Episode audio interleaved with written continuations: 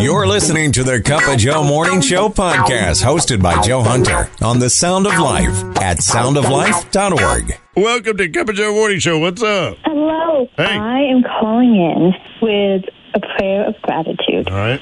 I am feeling especially grateful this year for the fact that God has blessed me so that I could be a blessing to others. And I'm also incredibly grateful for all the family and the love and the support that He has provided to me through other people. And honestly, this weather is amazing. I mean, His joy is in everything. So that's what I'm grateful for this year. So thank you. God bless you. Yeah, all right. Reaching the heart of the Northeast, the sound of life. Now, this is pretty amazing because I'll give your kids a visual that they can use whenever you see a giraffe and you're in school and science teacher's around. You can say, you know how big a giraffe's heart is? Well, first of all, a giraffe's like 18 feet high and the heart's two feet and all that. It has to be. Heart, it has to be used to get the blood up, right? All that. Why am I talking? Why don't I let the expert talk? Just listen, just two minutes. Listen to this. Got to pay attention, though. In order to get blood up that long, skinny neck against gravity, the bull giraffe has to have a powerful pump, and that's his heart. And the heart of a bull giraffe can be as much as two and a half feet long. Big, powerful pump. Now, as he's going along here, living his life, everything's just fine, but all of a sudden, this 18 foot tall creature decides, I need a drink of water. So he bends his head down to get a drink of water. Now we have a problem. Because now this powerful pump, instead of pumping against gravity, is pumping with gravity.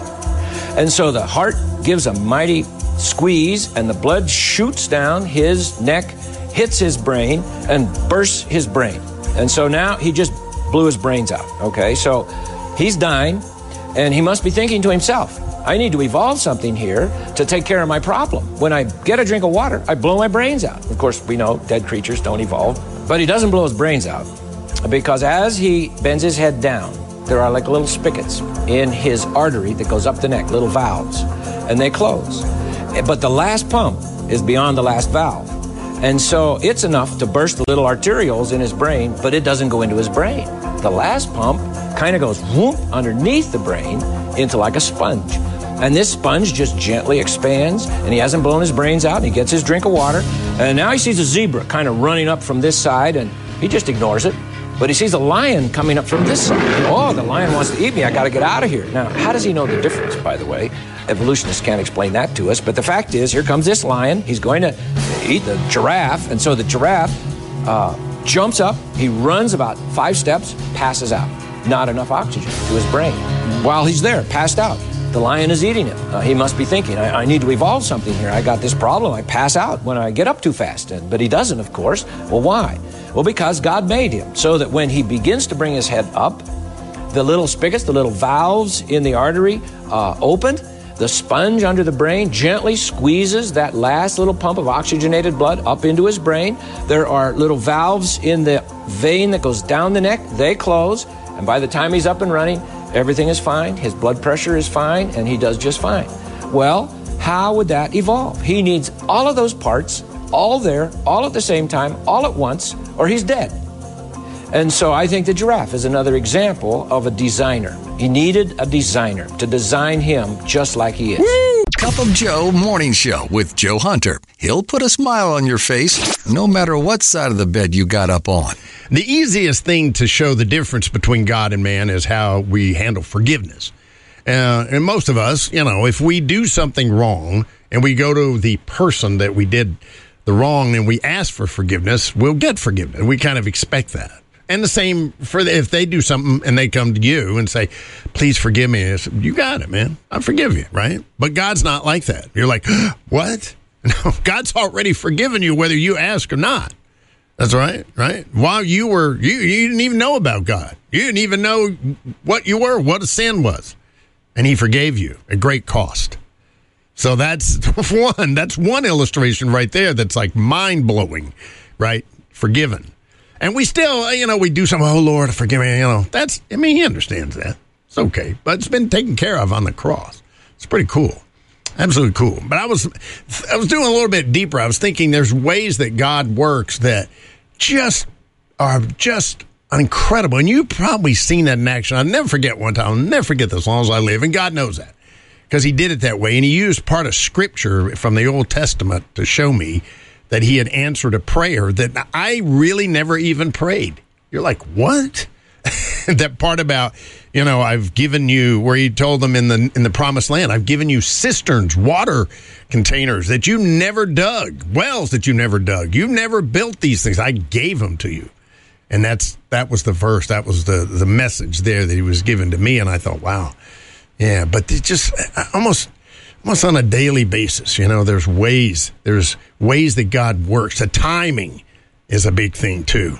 That that that's something that we're usually way off on, you know, and and that's really illustrated. I never forget sitting there watching the, play unfold at Sight and Sound Theater about Moses. You know, I mean, he he lost it. He lost it, and he killed an Egyptian. and He ran off. You would think. I mean, is there a person on earth that would be like, well, you know, uh, he gave it a shot. That's it. We're done. Thirty years later, God came to him, not Moses begging to come back. God came to him. Said, you know, just things like that. It's like, wow. And he does that with people. The way he uses certain people. Alice Cooper. I mean, you remember, are you old enough to remember him? Alice Cooper. He would have been on the bottom of the list to testifying about the love of Jesus. I could go on. Dear Lord, I want to thank you for all those things that you do that I never see helping me get through each day safely, making sure my family is protected, and your many other countless blessings. In Jesus' name, amen. The Cup of Joe Morning Show with Joe Hunter. He's really quite a chatterbox. The Sound of Life. We all know the tragedy that happened at the end of the Super Bowl parade in Kansas City, right? Well, uh, Lisa Lopez Galvan, she is or was uh, a radio personality. She was the uh, person fatally shot last week at the Super Bowl victory rally in Kansas City. So the family, her family, was reaching out to Kansas City Chiefs fans on social media. The idea about laying their loved one to rest with the kicker, the field goal kicker's jersey, number seven. His name is Harrison Butker. Okay. Now, if you're in middle school, you've already got the nickname figured out. Okay. And that's his nickname. But I digress. So they put it out there on social media that she was wearing one of those jerseys, his jersey number seven. But we can't find one anywhere.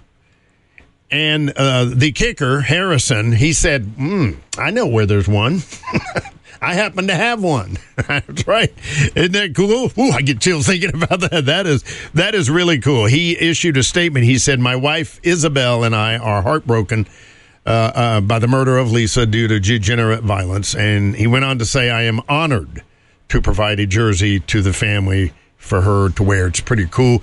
Uh, a lot of the players and stuff. I know Patrick Mahomes has got a he's got a uh, a foundation, um, and there's a KC Strong Fund. So uh, a lot of a lot of funds were raised. I mean, a lot of funds were raised to help the the victims because a lot of people were injured and stuff like that, and people were having to recuperate from that. But that is a pretty cool story, is it not? Oh, you Yeah. got to admit that, That is pretty, pretty neat. neat. You've been listening to the Cup of Joe Morning Show podcast on the Sound of Life, the Hudson Valley's 100% listener funded Christian radio station. For more information on upcoming events, contests, to ask for prayer, and to become a member of the Sound of Life family by supporting the station, visit us at soundoflife.org.